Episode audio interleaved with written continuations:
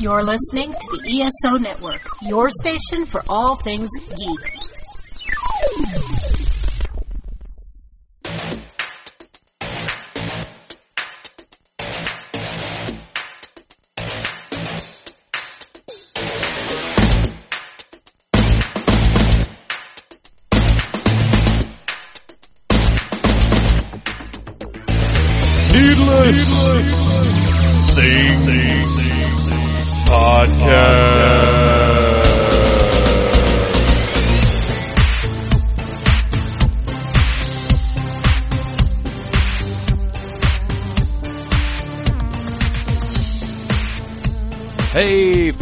Phantomaniacs, Dragon Con is over, but Dragon Con coverage continues here on needlessthingssite.com. We've got all kinds of good stuff coming for you.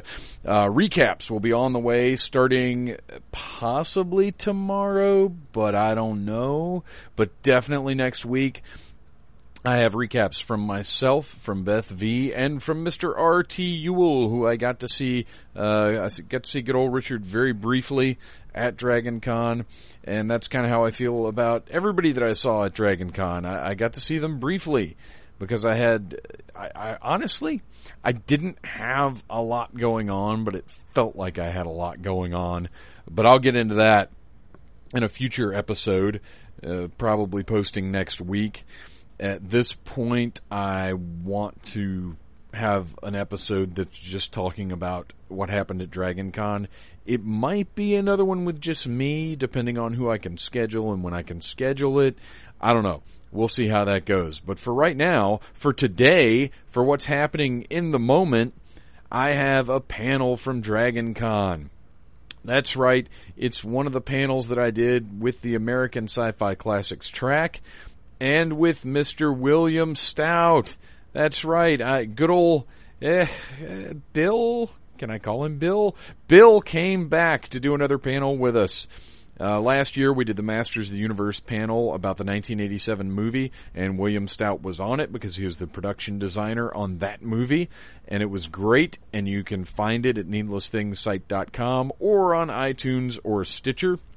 Listen to it there. Uh, but Bill was also the production designer on all of the Conan movies, including Red Sonja. But this is the anniversary of Conan the Destroyer, so we focus on that movie. And this panel is me and Gary and Tegan from Revcast and William Stout just talking about Arnold Schwarzenegger being awesome and the movie not being awesome. And what's really cool is William Stout does not pull punches. He talks very, very frankly about Conan the Destroyer. Uh, obviously, his work on it was fantastic. Uh, you know, not that he, he will necessarily acknowledge, you know, he doesn't say, I was great and everybody else was crap. But he definitely says, everybody else was crap. Uh, it, it's, it's a really good conversation. We had a lot of fun doing it. Uh, love working with Gary and Tegan. I, I definitely love working with William Stout. Hopefully, I will be having him on the podcast just to talk about his life and career. Thanks to Gary for potentially setting that up. Now it's up to me, uh, I think, to contact Bill and, uh, you know, see, see what he has to say. But Gary did ask him about doing podcasts and he said, sure, that, w- that would be great. So we'll see what happens there. In other news, uh, Dragon Con was fantastic. I, I, just to give you guys a little tidbit, a little piece. Uh, Whose F is it anyway? Was awesome. Uh, it was absolutely great. We couldn't have had more fun, and we will be doing it again next year. I did not record any part of it. Uh, I, I, we ended up with not quite enough time, so we, we didn't have the setup time that we wanted to have.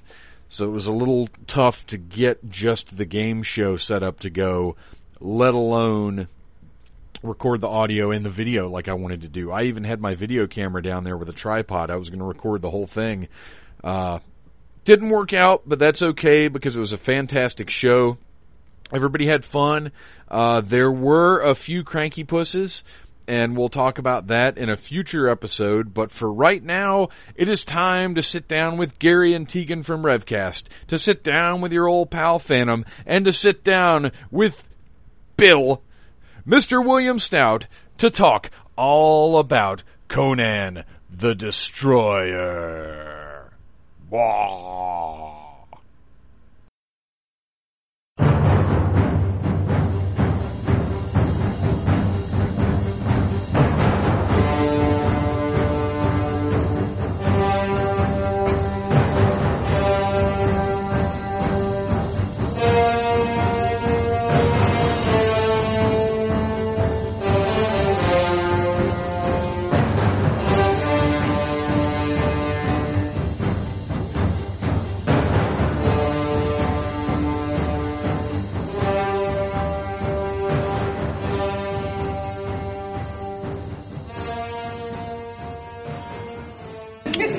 Press the Y button to investigate. Oh wait, we're actually four minutes late. I know, sorry, we got distracted. Hi. Dragon Con 2014. Sunday evening, I'll take that. 2013? 2014. Okay. 14. I'm confused. God help me. I'll, but on a Sunday, I'll, no, actually no, I refuse to accept. Crom demands excitement. Dragon Con 2014. Bye, Crom. Someone, someone punch a camel.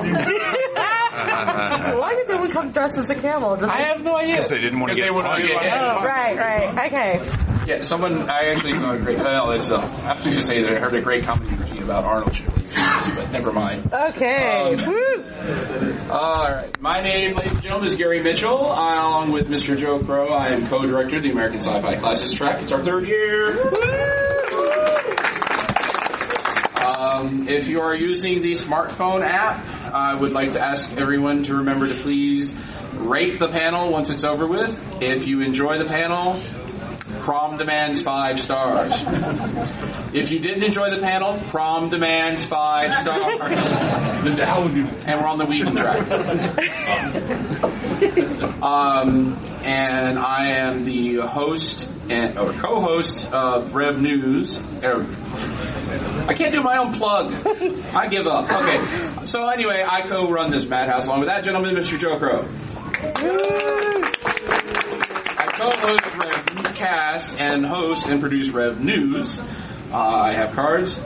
And this is Joe and I's third year, which I think I said already. I'm repeating Yep. myself, so I'm going to pass off to Hi, hi. My name is Tegan. Um, I have a website called justtegan.com where I will blog about things, write the occasional arbitrarily ranked list, including, of course, my favorite, the list of permissible mullets.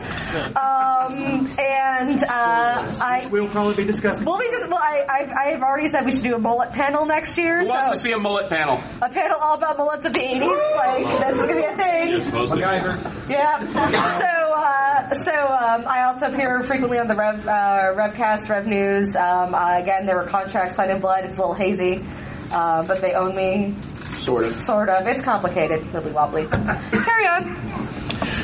I'm Phantom Troublemaker, and I was up till seven this morning, so that was super. Uh, I run the Needless Things website where I write about toys, movies, music, pop culture, all the stuff that we are doing here this weekend.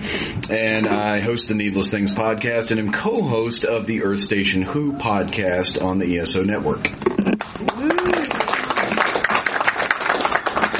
I'm William Stout. I'm a production designer, motion pictures, and filmmaker. Uh, just as actors get typecast in film, so do designers. And I got ended up being the guy that they got if someone in your film does not have a face, or if they hold a sword, or in the case of Skeletor, both.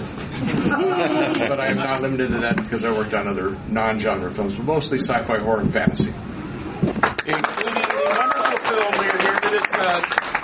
The 30th anniversary of Conan the Destroyer. Yeah, I worked on that one, Conan the Barbarian, and Red Sonja. Oh, Which uh, Red Sonja was originally going to be a Conan film, but the script was so bad that Arnold said, if, if you call him Conan, I won't be in the film.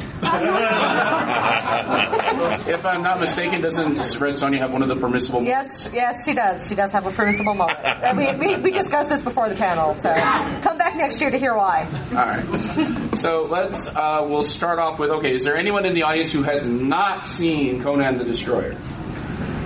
Oh. You lucky person. Oh, are you here because you're curious or because you were dragged here? Drag. Okay. When the panel's over, you can decide whether or not you're going to sacrifice him to Crom. How about this? To see if I can entice you, I'll read the print from the poster. Go ahead. okay. because back then, apparently, everybody had 12 minutes to read movie posters. so it just, Conan, you know, it says, Somewhere deep inside the mysterious Phantom City lies the fiery temple of Jade. Concealed within its ancient chambers is the supreme instrument of life and death, the mystic Horn of Dagoth. Totally not a penis. Only one man, Conan, has the power to recover it. But first, Conan and his band of warriors must battle hostile armies, cross treacherous kingdoms, and challenge the sorcery of an evil queen.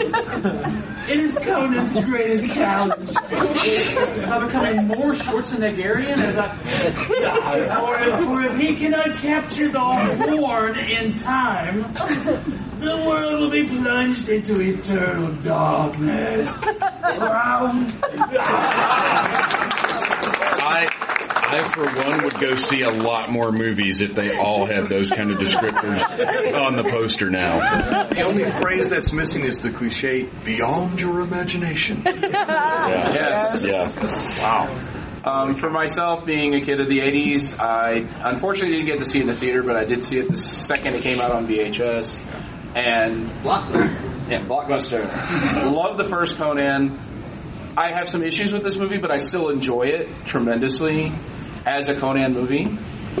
Um, let's go down the panel and and you're. Uh, I, I can't wait to hear your opinion.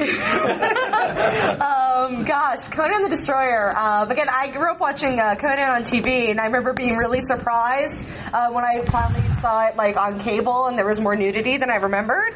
Um, and then you go to Conan the Destroyer, which is like PG, and it's just a weird transition there.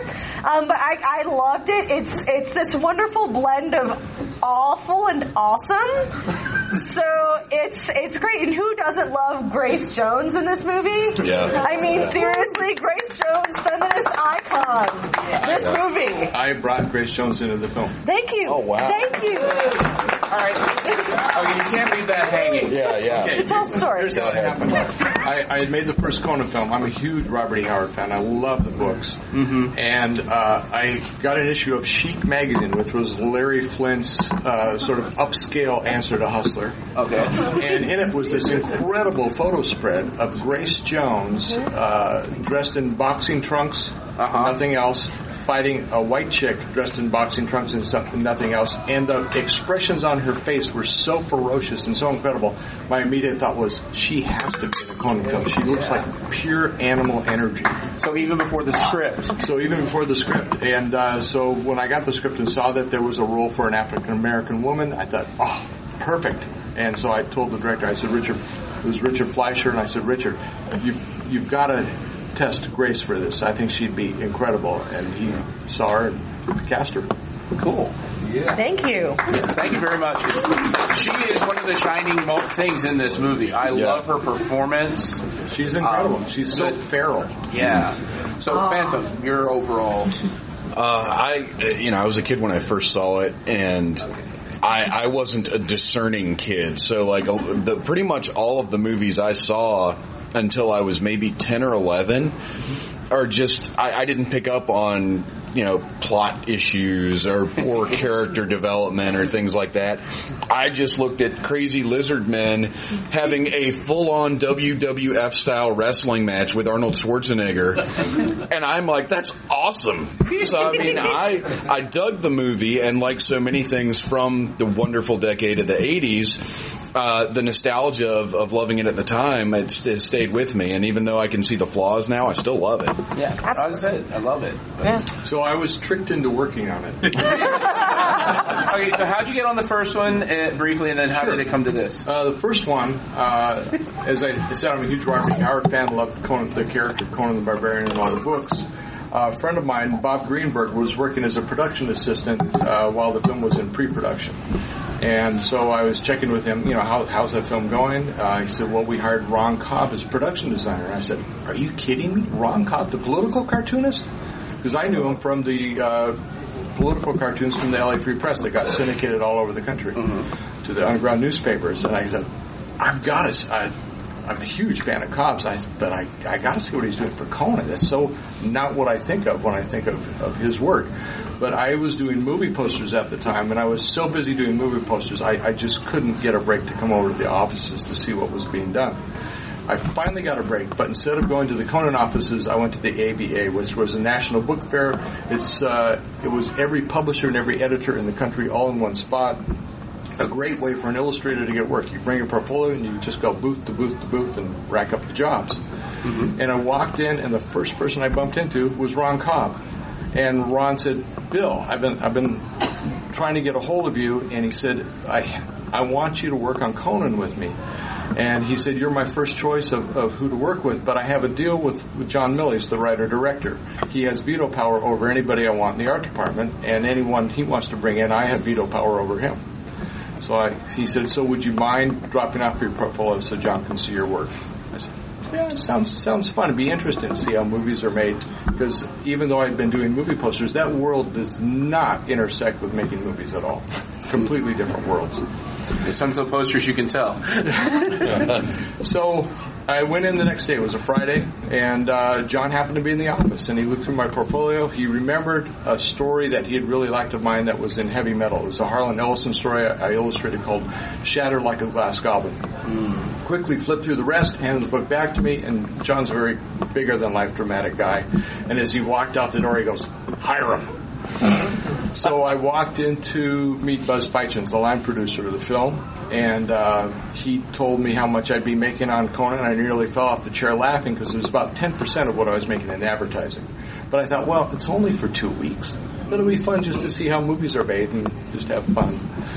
And the two weeks turned into two years and turned into a film career. Uh, while we were making Conan, across the hall, Steven Spielberg's had his office. Uh, John Milius was producing 1941 for Steven. They were wrapping that up.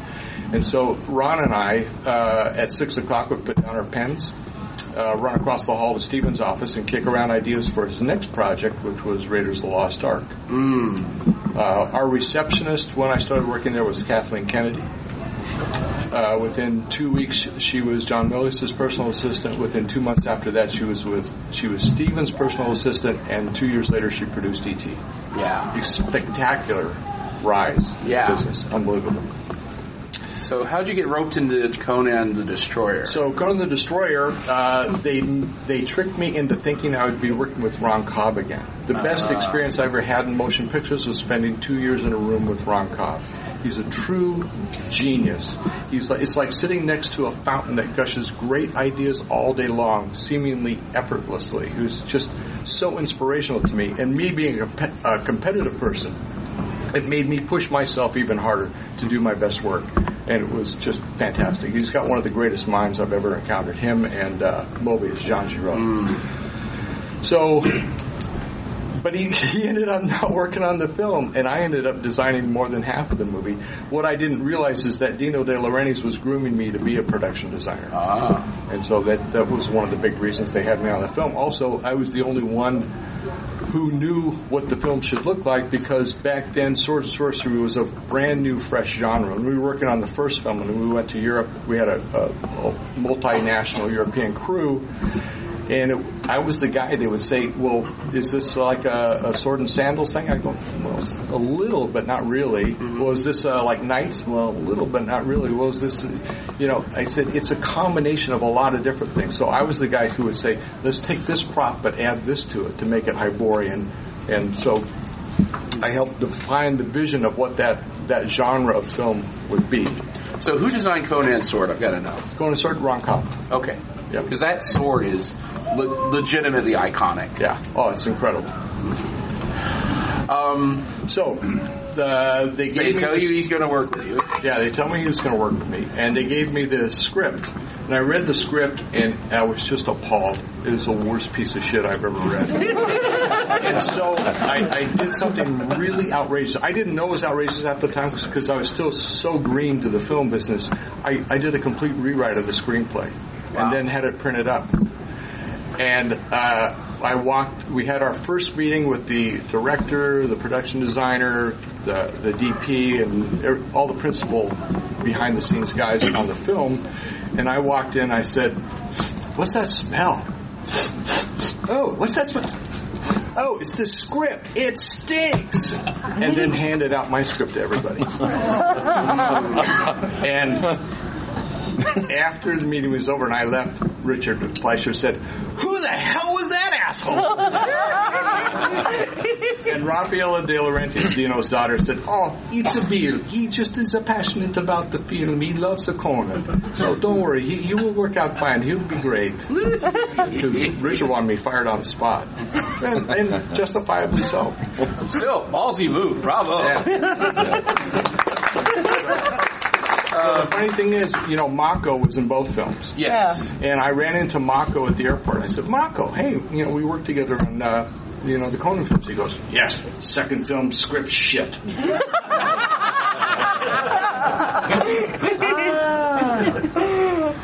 So, did anything from your draft survive? No, no. No. They, they wouldn't let anybody even read it. Aw. Uh, Still have that draft? Maybe. I, I save everything. I'm a real hoarder. I'm sure there are a lot of people who'd love to be able to read that. So. Yeah. Um, I wrote a Conan screenplay after that film, though. yeah. Uh, using uh, all the stories that Robert E. Howard wrote where he was a pirate. oh, that's one of my Conan favorite the- eras of Conan the Conan. Buccaneer. Yeah. It's one of my favorite eras of, of the Conan mythos. Yes. That sounds amazing. Conan the Pirate. It's uh, Yeah. oh, if you've never read the Howard, is any okay? And who here has read the Howard Conan stuff? Okay, those of you who haven't, if you love Conan, you find this stuff. Yeah.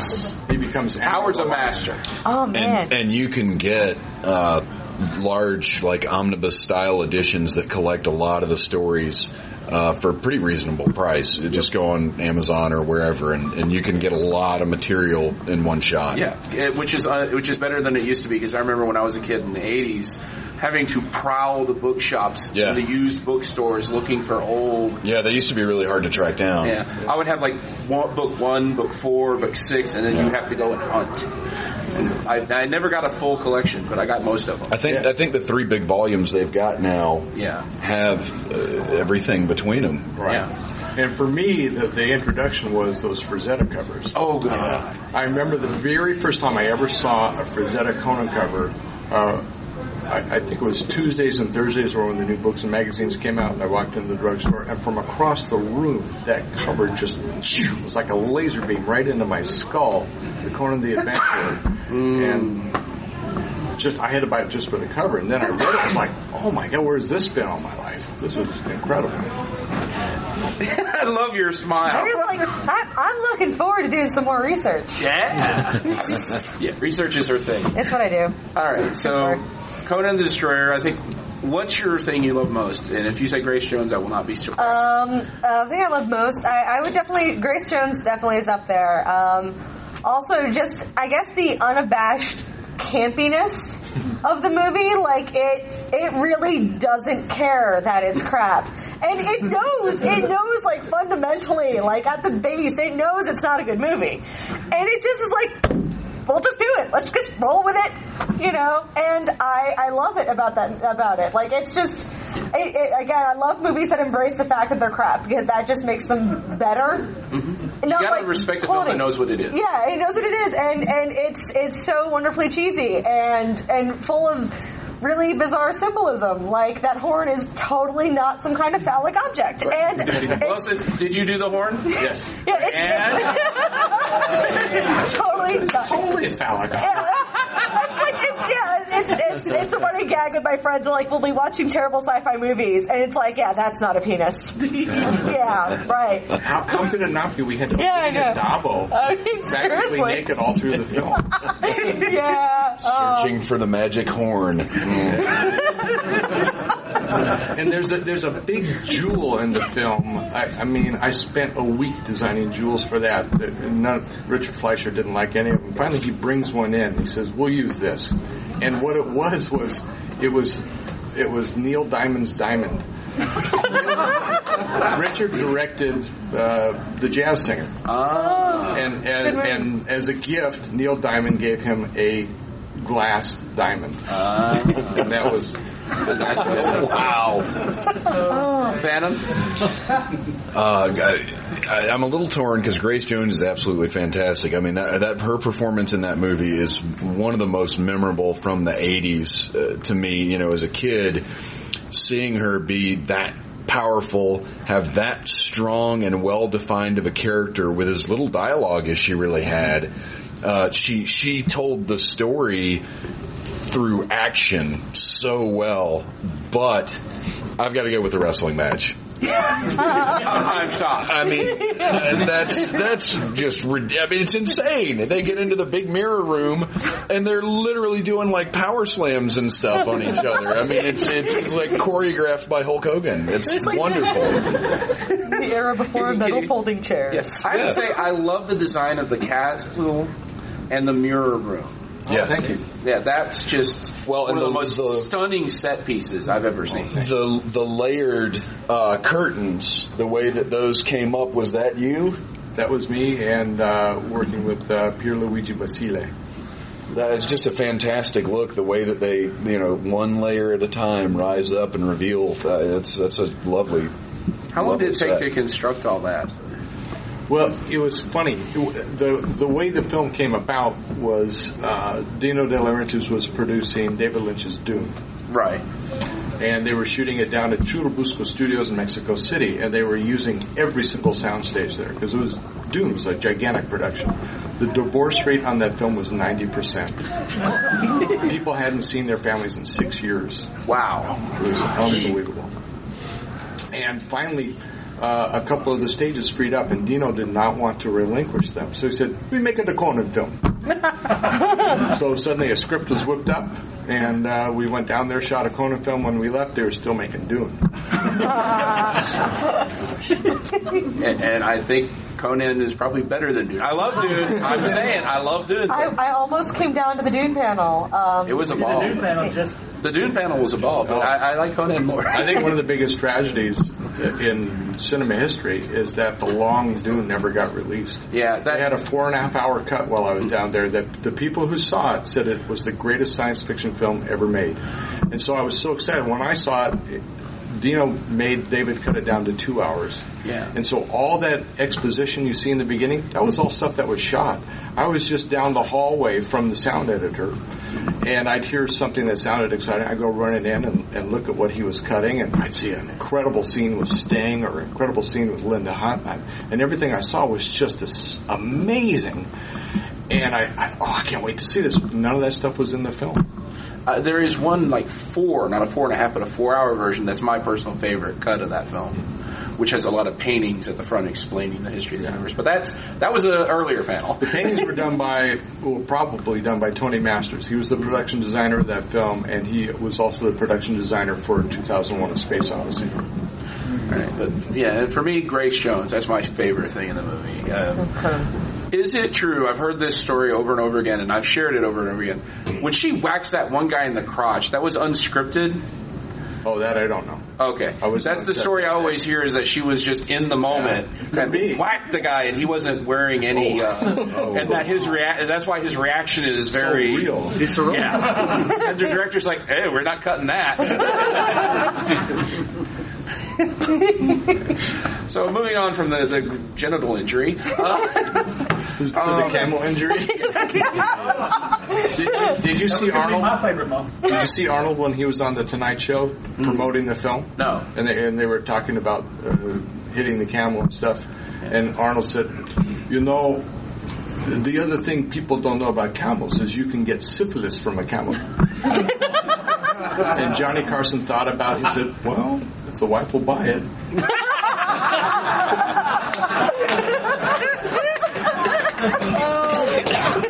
oh, I miss Carson. um, So, what was the? Um, you did you have any input on the script at all, or just? Nope. Okay. what was the? Wish I what was- yeah, I think we all do. Uh, um, so you designed the horn, uh, the castle, the mirror room, All the creatures. all the creatures. Uh, so, I designed the whole animation sequence where the sorcerer turns into that pterodactyl-like creature. Oh, that, was, that was really cool. I remember you know being spooked by that when I was a kid. Yeah, the big set with the, the iron mouth that opens up and Mm. people walk in. Uh, the interior of that set, uh, man, probably easier to think of what I didn't design. what was your favorite thing that you did on it? Favorite thing? Uh, one of the things that made me happiest was I in the script there was a line basically Conan and his merry band ride through the desert. I thought, well, wouldn't it be cool if they were in silhouette in the distance riding across the horizon and in the foreground was the rotting carcass of a mammoth? That would tell the audience right away you are not in any known world. This is Hyboria. This is a, a world where some prehistoric creatures still exist. And so I did a painting of that. And Richard Fleischer came in, looked at it, and he got really excited. He ran out and he brought in Jack Cardiff. Now, Jack Cardiff is one of my heroes. He was one of the greatest directors of photography who ever lived. He got the Oscar for shooting Black Narcissus. Uh, and uh, amazing guy. And he looked at that painting and he turned to me. He said, "I'm going to make it look exactly like that." So they actually sculpted this this full size mammoth and and took it out to the middle of the desert. And I had vultures picking at it and stuff. They got about a dozen vultures too. They clipped their wings so they couldn't fly, and then uh, they No animals were harmed. right. so the, the mammoth is in the desert, and and they put all the vultures in place and stuff. And They stand back to get the shot. And what they didn't realize is, in addition to being good flyers, vultures are really good runners. They jumped off the carcass and took off across the Sonoran Desert. So for the next four hours, the crew was chasing after vultures and wrangling the vultures and trying to get them back. And they finally got them back, and they they took leather straps and tied their feet to the carcass. they could finally get the shot. But they got the shot. But they got the shot. Yeah. Oh, man. You have a question? Oh no, no, I'm good. You're I'm- good? I'm great. I've got a question actually. Uh, going back to the wrestling match, that, that creature design, uh, with the way that it's partially scaled and reptilian but partially human, what was what was the concept on that? Because it's super creepy, but it's it's uh, was there supposed to be a transformation aspect or? I was inspired by two different Frank Frazetta paintings. Uh, one was the Conan cover where Conan is on the back of that gorilla with the red cloak and he's and he's fighting the gorilla.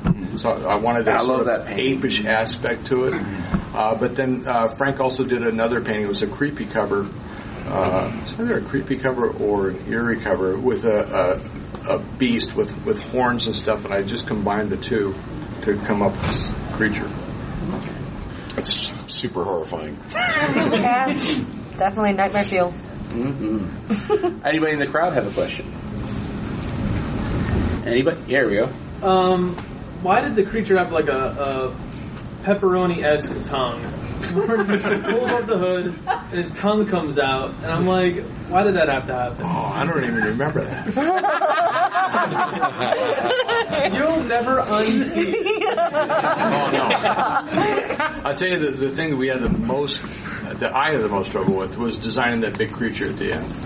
I came up What with what he turns into when the yeah, horn gets the- ripped out. Yeah. I designed the statue, and then and then I did a whole series of designs of what the statue turns into. And Richard wasn't satisfied with any of them, and so he got uh, Carlo Rambaldi to take the drawing that I'd done that he liked the best and, and transform that and make it into the creature. So Carl did a sculpture, and and I looked at it. I go, Carlo, you know who's going to be in that suit?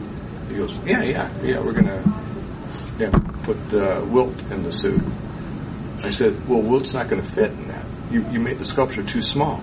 And Carlo just blew up. He got angry at me. You have no idea. You don't know what you're talking about. Well, sure enough, as soon as they made that suit, wouldn't fit. Wilt's a gigantic guy, and so they had to cut the suit, cut the sleeves, cut the legs, and, and, mm. and open up the back.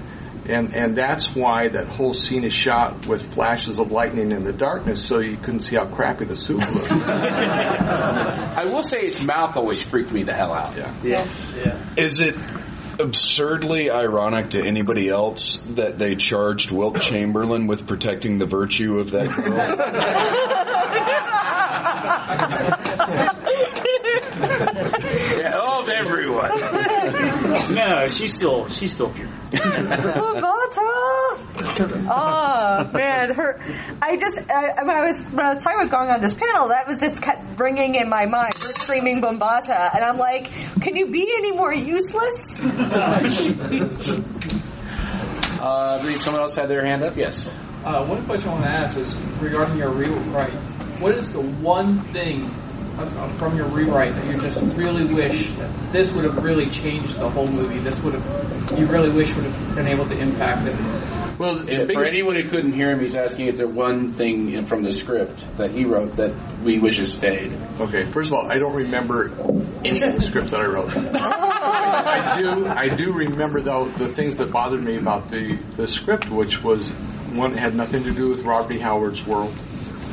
Uh, I c- and it had that really bad writing where they would get into trouble. There's no way to solve it, and the magician would go. Problem solved. Well, that's Deus ex, mach, Deus ex machina. That's the cheapest, stupidest way to solve a problem. it requires no intelligence whatsoever, and it's not integral to the plot. And they kept doing that over and over again, and it drove me crazy that they would use that hackneyed ploy to get themselves out of a situation where that really needed clever writing to get you out of a, a, a thought. So that's what bothered me the most. So I took all of that stuff out and, and tried to make it a, a logical progression. Yeah, Mako's powers seemed very different in Destroyer than what they were in Barbarian. Yeah, he was much more shamanesque in the first one. Yeah. Now Tracy Walter's role, I love Tracy. Tracy was when he walked in, I oh my god, he looks like he's from the era, just just sort of bedraggled and creepy and, and stuff. He was a replacement. He was not the original casting guy. Uh, it was originally uh, Lenny and Squiggy, not Michael, but the other guy. Oh, um, David. David Landers. Yeah, it was David Landers who was originally cast in that role. Wow. Uh, anyone else? Have Yeah. Oh, you, you To then. riff on okay. the Tracy Walters thing, is he a normal, everyday kind of Joe guy? He's a he's a real sweet guy, just real down to earth, kind of quiet. I mean, because his roles, he's always out there. With. oh man, he plays some of the creepiest characters you've ever seen. He's great. He's just amazing. I love that guy. even though we all love it, even though it's goofy and cheesy and low budget, how come it took such a drastic fall from the first Conan to the second? Drastic Falling. Is quality wise, you mean? I think, I mean, you know, maybe some people would argue the first one wasn't, but I liked it. I mean, to me, it seemed like a big contrast. Huge contrast. I thought the first one was terrific. Uh, a lot of people at the time complained there wasn't enough Robert E. Howard in it. Almost every single scene in that film comes from a Howard story. Yeah. So I I think that argument doesn't hold water. And they say, oh, there's not enough fantasy. There's fantasy all through that thing. Yeah. Uh, and John is John Milius is one of the cinema's greatest screenwriters. He wrote Wind and the Lion. He wrote Apocalypse Now. He wrote uh, Life and Times of Judge Roy Bean. Amazing writer. And he, it was one of the big treats for me is he was writing the screenplay as we were designing it, and he'd come in once a week with new pages, and then he'd pace anxiously while we read them just to see if we were acting properly. And some of that stuff just floored me. The scene where Valeria dies, it had me in tears. It was incredible. It was one of the most romantic things I've ever read in my life. That's a, that's a good question though. Um, what it was good and I like it. What happened? Why did it get so bad? I mean, how did they? It was a script Dino, Dino decided he, uh, they would have made so much more money if it hadn't been an R film, so he wanted a PG Conan. Well, that's not a PG subject matter. Yeah. Uh, I, I remember a, uh, a lecturer on Robert E. Howard described uh, Howard's writing as a pornography of violence. and I think that's a pretty accurate description. Those are written as horror stories. They were published in Weird Tales magazine. Yeah. And and if you take all the really horrific elements out of it, you no longer have what I consider a Conan story. Yeah. Yeah, Conan's not a superhero. He's he is a barbarian. He's a tough guy who does rotten stuff, but he's charming, so you like him. But he's he's not Superman. Well, and he also tends to sometimes fall into that. You know, I may not be that good, but that guy, right? Yeah, right. He tends to go up a lot against a lot of those that guys. You know, but um, you get to read about. It. Yes. um, yes. Um, like other authors have written Conan stuff.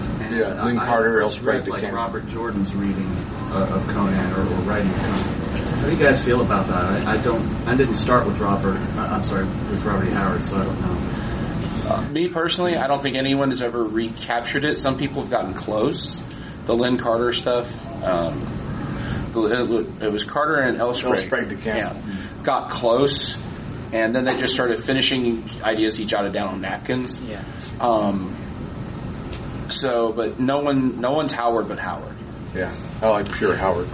I, I think the closest I've read, uh, Joe Lansdale did a Conan miniseries for uh, Dark Horse Comics, and it's fantastic. Yeah, that was good. And um, I asked also have to say, if you want something in that similar vein, the closest I've ever seen uh, modern is uh, Joe Abercrombie's stuff. It's really good. That's the movies I'd like to see you production design. The, the the Blade itself series. I don't know if you've read those, but they're really good. so yes.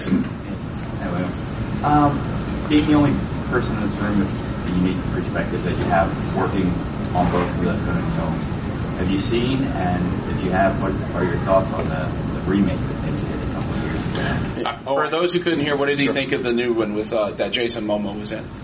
I, I thought the production design was fantastic. I thought the costume design was fantastic. It was beautiful. When I saw it, it was like, that's what we wish we could have done, especially with the second film. But, uh, boy, there's no story. Yeah.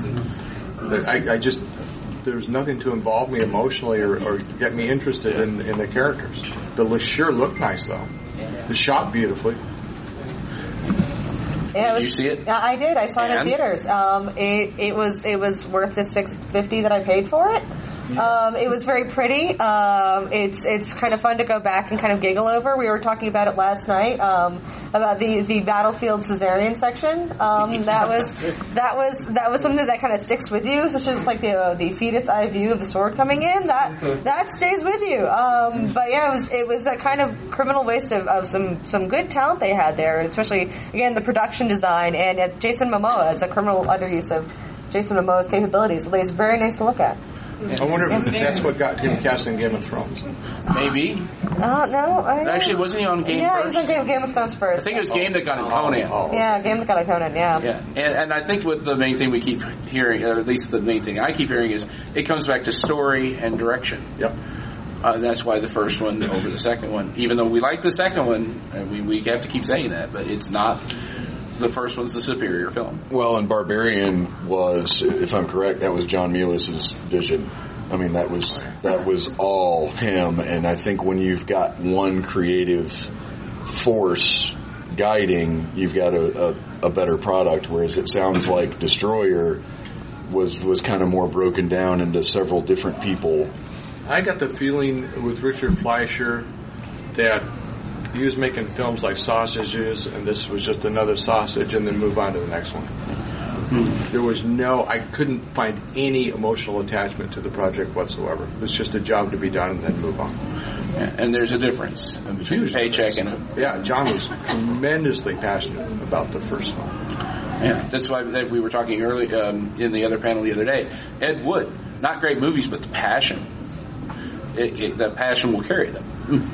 It'll only carry you so far. Yeah. uh, you had a question. Yeah, uh, this script always seems to be the most important. Why is it that there's so many bad scripts, even like with the latest Conan, that just fall so short? What What is it that you know? There's a lot of great writers out there. You know from television that there are. I mean, these, there's some phenomenal writers. We get these horrible films with wonderful budgets and costume and creative people, but they just don't make it. What, is, what do you think causes that? Uh, For anybody who couldn't hear, she's asking what causes bad scripts. We know they're good writers. Well, wait. What what And- causes bad scripts to get made? yeah, as an insider, uh, as a, as an insider, well, one of the things is there aren't a lot of people who can tell what are good and bad scripts. Who are who are people who are in positions of power. Uh, I was shocked. I was hired. Uh, I worked for two two and a half three years as a full time consultant for Walt Disney Imagineering, uh, designing theme parks for all their different properties. And one day they called me and they said, "Bill, would you mind looking at portfolios?" uh, these are people that want to work here. I said, yeah, sure, I don't mind. Uh, but and I sat down and started looking through work. And I said, by the way, why are you asking me to do this? They said, well, we can't tell who's good. and I'm going, the Walt Disney Company can't tell a good artist from a bad artist? This is pathetic. Well, it's screenplays are the same way. And, and screenplays, it's even more difficult. Uh, I tell people, being an artist is relatively easy compared to being a writer. I can do a drawing and show it to 12 people in a room. They go, all agree, yeah, the arm's too long. But if I write a story and have 12 people read it, each person has a completely different reaction to the story and how it should be better. And uh, too many cooks can spoil the soup. Because it's all abstract. It's just it's uh, these these words these are these letters are little symbols and stuff that everybody interprets in a different way. Right. And then there's the matter of it may be great on the page, but then getting it on the screen. Yeah, a screenplay is one of the most difficult things in the world to write. It's uh, it's also really difficult to read. It, it fights your eye. It is not like reading prose. It's constantly fighting your eye. I find it really difficult to get through screenplays, except for hers. they're they're fantastic, but. Uh, and, and it's it's a rare thing to, for me to be given a screenplay that, that is an easy read. The medium itself just fights you. Okay. And a lot of writers, they're writers. They don't think visually. Hmm. And and it's a visual medium. Uh, the one of the mantras in screenwriting is show, don't tell. Yeah. Anyone else have a question? Oh, Way in the back. Uh, all right, you then you. Okay. Uh, what was your impression when you met like John Milius and Arnold? What, what was your impression of them as kind of people and working with them? Because we've also we've all heard stories about both people, but if you've actually like met them in person, we'd like to hear what you think. Sure. Have you seen the documentary on John Milius? Yeah. Yeah. Uh, that that's captures a lot of what John is. He's he's a, a little harsher than that. Well, actually, he's a lot harsher than that in, in reality. John is a guy who likes to push people's buttons and make them furious, make them angry. He, he just finds that fun. And and he he does it in, in ways that I find deeply deeply offensive. And uh, I I had a real problem with that because I really like John, especially as a creator. I, his writing just blew me away. But when he would pull stuff like that, you know, I, I had a tendency to call him on it because it just pissed me off. Arnold, he has an Austrian sense of humor, which means he's really into physical, practical jokes where people might get hurt. Uh, camels. one of the one of the things he did, they were on an airplane. They were going to uh, a location in Mexico in Durango to shoot, and as the stewardess walked by, Arnold grabbed her ass and then pulled his hand back and acted like he hadn't done anything. She whipped around and saw one of Arnold's buddies laughing. And so she thought, well, that's the guy. As soon as the plane landed, he was arrested and thrown into a Mexican prison. Arnold didn't try to get him out. Wow. Another time, uh, th- it was in the same location, and uh, it was a Sunday. It was their day off, and the, all the bodybuilders are lounging around the pool. And Arnold finds out that a TV crew is going to come over and interview, interview them for national news on Mexican television. So Arnold gets this idea, and he starts going to each guy, Man, I can't believe they're going to make us work on our day off. That is so, that's so shitty. That's so bad. He, he starts stirring up all the guys. Then he sits back and he watch as their anger and resentment builds and builds and builds. Now it's no longer associated with him.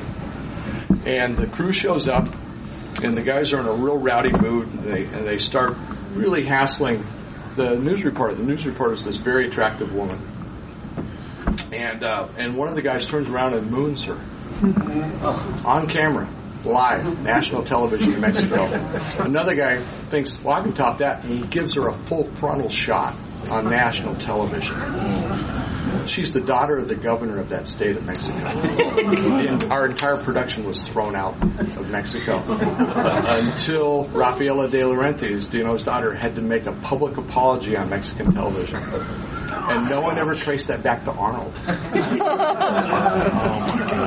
Wow. the first the first day I met Arnold, it was uh, I'd been working on the film for about a month or two, and Arnold walked in and he, he he was just wearing red trunks, and my first thought was, oh my god, this is the most beautiful man I've ever seen in my life. He looked like an Adonis.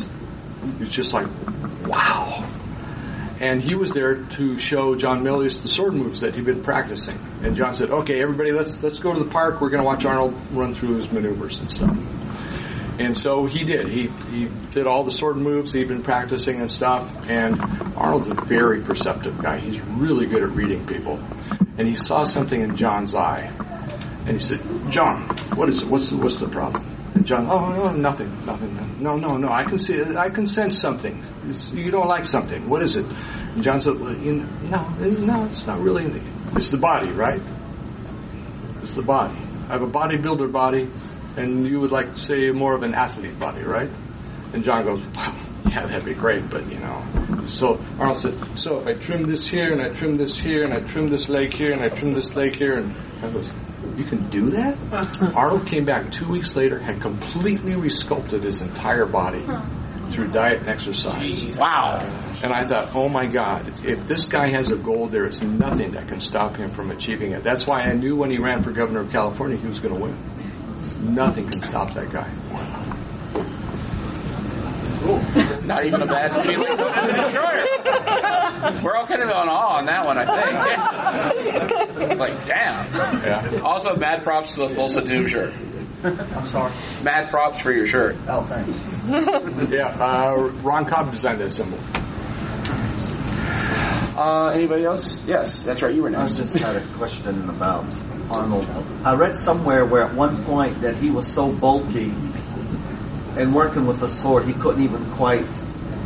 bend Was that his right arms, when? Right. So oh, I guess- never saw that. He, he, he, he really was intent on making this a, a great film. And uh, when I saw him do that first sword practice, he was flawless. So even when he was still really more Even when he had that big bodybuilder body, yeah, he could still move really well. Yeah, it was funny. He, he, uh, you know, he, he be- became a champion bodybuilder, uh, and then came to the United States. He was almost penniless when he got here, and he enrolled in UCLA's business college. And he had made his first millions before he had ever shot any footage of film in real estate. Yeah, doing And- construction, right? Yeah, well, uh, estate heading a construction team and, and buying real estate and developing it. And uh, his favorite thing used to tell me, Beer, I love this country. It's so easy to make money here. Um, let's talk impact. Um, the first film, Conan, lots of imitators. I mean, I can't even count how many sword knockoffs with big bodybuilders came out afterwards. Conan the Destroyer seemed to have the opposite, considering no one wanted to imitate that film. it, it killed a genre.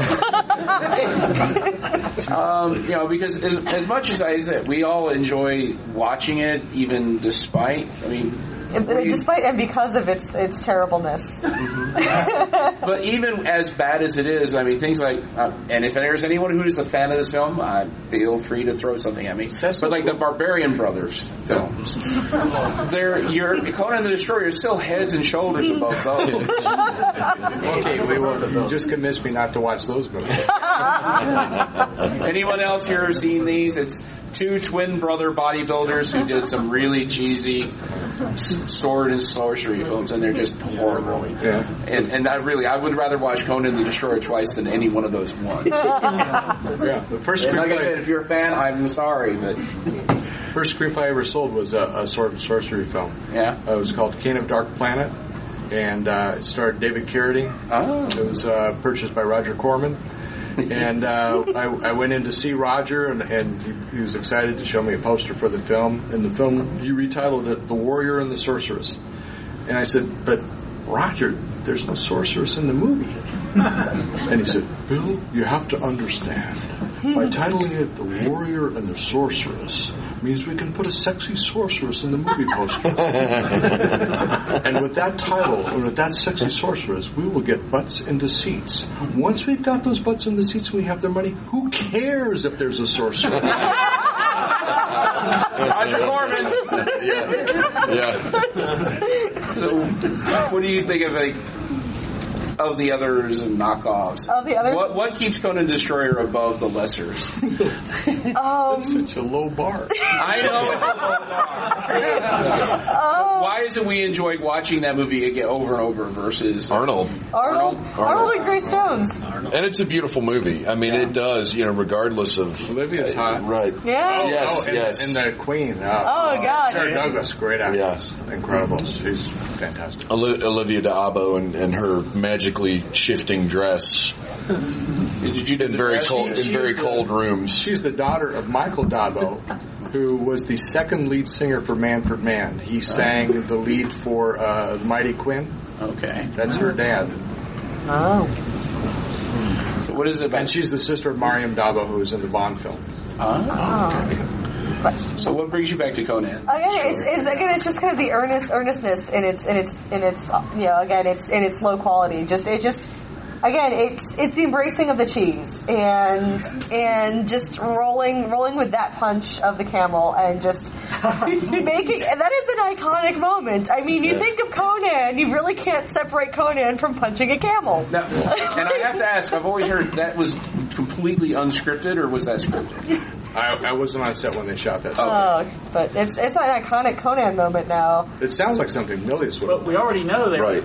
timed the legs with the vulture, so. All right, make the camel sneeze. Grab its camel. Well, and that, that grab his hump. that scene that scene is so iconic and and is very much Conan uh, that I I think if if you were just going to see one clip from from either movie, that's probably going to be the one that pops up. Um, and so let me just tie this into another question that. Okay, well, no, I'll toss it to you. I was going to just say another scene might come to mind me when he uh, fights the vulture to death. Yes, in the first In the one. first yeah. one, yeah. Oh yeah, yeah, yeah. That's a great bit. Yeah, when he's crucified to that tree. Place him upon the tree of woe. Very very not PG. but it was contemplate. Was it contemplate? Contemplate eternity. Contemplate. Yeah, contemplate eternity upon the tree of woe. Yeah, great line. But yes, in the blue shirt. Uh, I wonder, um, I don't know, for, for me, Gerry Lopez uh, as Subutai in the first one is one of my favorite characters. Do you know why he wasn't brought back for the second one? Can't act. He, John, you know, John Milius is a huge surfer. Made Big Wednesday. Gerry Lopez is in Big Wednesday. John had this theory that if you're brilliant in one thing, then you can be brilliant in everything else. So he thought, well, Gerry is the best surfer in the world, so he's going to be a phenomenal actor. And Gerry really fought hard not to be in the film. He did not want to do it. And uh, and when he did his dialogue, uh, you know, he sounded like a California surfer, which was completely inappropriate for a Conan film. That's why Mako dubbed his voice in the film. Oh. Uh, but Gerry did not want to make that movie, and he's he did not want to make any more movies after that because he, he was just embarrassing. Okay, so I believe we have time for one more question. If anyone else doesn't have one, I do. Okay, there you go. What do you guys think of like the fireplace scene? The which one? The fire, the main fireplace scene where the Conan has meat and they're all kind of sitting around talking. Oh, I love that. Kind of got a chance to interact with each other. Right. You know what I mean? Yeah, anything that helps build character. Yeah. I, I thought you were talking about the scene with the fantastic superimposing where Olivia D'Abo walks into the flames. Yeah. Different fireplace scene. Yeah. Mm, yeah. Yeah, and, and the, when I designed that that set, I had her walking in naked. Actually, that would have been much better. Would have been Robert Howard. Uh, yeah, definitely. There are very few scenes in that movie would not be improved by more naked d'Abo. or anybody really. Yeah, any movie. You know, Star Wars with naked d'Abo. I- I'm in. Tell me I'm wrong. Because you can't, because I'm not. Uh, that fire scene, by the way, uh, that was a test scene that we shot uh, with with Arnold and Gerry. Uh, just, uh, I, I think the theory was uh, to see whether or not Gerry could could act and could handle the dialogue and stuff. In reality, it was to see what Arnold was like. And uh, John Milius was very depressed after we shot that because of Arnold's thick accent. That was my father's Seward. oh no, he said sword, and we couldn't get him to say sword. and, but but you know Arnold worked on it and worked on it until he was he was fine. Now, do you know? Did he, was he like? A, was it a fake drunk? Did he actually drink for that part, or? I mean, you never know back. Oh, I don't I don't think they actually drank. It's probably water. Um, but uh, any final thoughts on the movie besides the fact, like I Got a said, I, question. oh, sorry. Oh, sorry. Even as a kid, I always wondered how did Wilt Chamberlain get in the movie? Any idea? He seems so out of place. I don't know. He was a huge star at the time. I mean, he was he was on top of the NBA. He was he was you know like a, a Shaquille O'Neal or or something along those lines. I mean, he was huge. Yeah, Kareem was an airplane. And he was he was yeah. and he was one of the best scenes in the Yeah, movie. like- He was Tell your dad to drag. Wilt was unusual in that, yeah, he was a basketball player, but he was not built like a basketball player. He was not, he was tall, but he was not slender. He was perfectly, perfect physique, perfect form. He was just gigantic, and he dwarfed Arnold. Yeah. And that's one of the reasons they wanted him in the film is they go, okay, if Conan can beat the hell out of anybody, oh, what's he going to do with this gigantic, muscled guy? Yeah, he's a credible threat to Conan. Yeah, exactly. Um, so, any final thoughts on that? Like I said, I, I still go back and watch it, even though at times I'm like, but I, I still enjoy watching. Yeah, I, I, I and I watch it for you know the castle, the mirror scene, the lizard people. Uh, yeah, Grace Grace Jones. um, I always kind of like viewing it, viewing it as a, as a part of a my, my favorite like sword and sorcery trilogy of you know Conan the Barbarian, Conan the Destroyer, and then Red Sonja because you just gotta have that that eighties like like little kill thing. Beastmaster, but yeah, I Beastmaster's great. I love Beastmaster. As a kid, I ate that up with a spoon. Uh, but yeah, no, I, I just always And get my that. mom, it's Mark, so great. oh, Yeah. my mom had the biggest set of hot turd. Yeah, Marc Singer. Yeah. Yeah, you look like one of ABBA. Phantom? Uh, what draws you back to the Destroyer? Uh, well, anytime I wa it's, it's like Tegan just said. Anytime I watch Conan the Barbarian, which which I do at least yearly, I've got to watch the other two. I've, I've got to watch Destroyer and Red Sonja. I mean, it's just it's it's ingrained in my brain that they they go together, It- it- and and uh, it's just fun barbarian stuff, and you you love Arnold. And you love seeing Arnold whack things with a sword. That's awesome. I don't seek that film out, but every once in a while, if I'm channel surfing and I happen to just hit it coincidentally, mm-hmm. I'll watch it. And, and the reason why is it brings back the memories of making the picture, mm-hmm. and I have a lot of good memories of making that film. I loved living in Mexico City. It was just a spectacular time. The Mexican craftsmen were superb. They were just outstanding people to work with, and, and all of them had huge hearts. And uh, just uh, yeah, just the associations of each scene I associate with a different person who was a friend of mine on the film. Cool. And the fact that you can have warm memories for it's gotta gotta help. despite the crappy script. it stinks. That's my takeaway. uh, ladies and gentlemen, my name is Gary Mitchell. This is Tegan. Phantom Troublemaker. William Stout. Thank you all for being here. Especially Mr. Stout.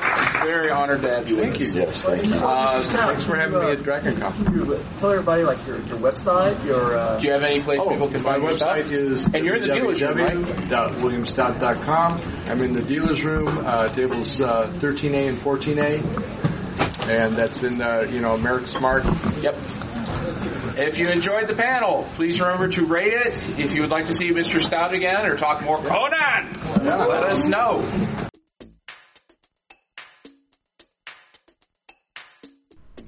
I bet you guys are thinking to yourselves, man, Phantom's intro sure did sound shitty. What was he in a barrel or something recording that?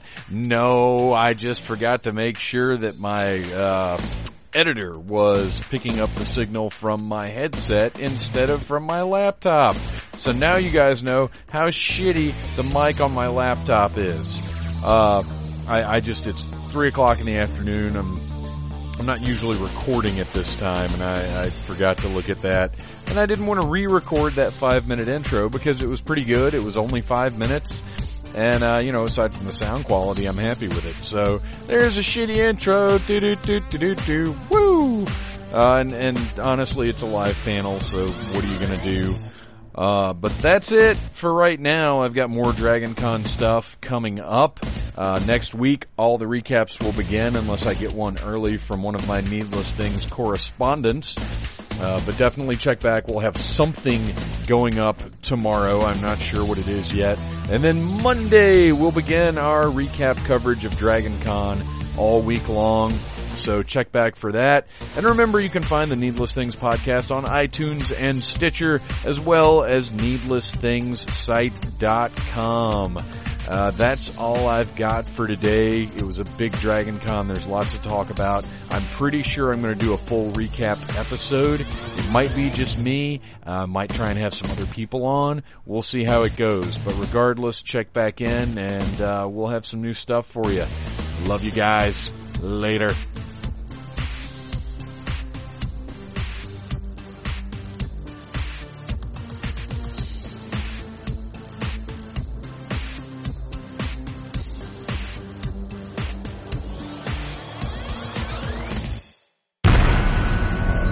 This has been a broadcast of the ESO Network, your station for all things geek, classic, current, and beyond. Be part of the crew at ESONetwork.com.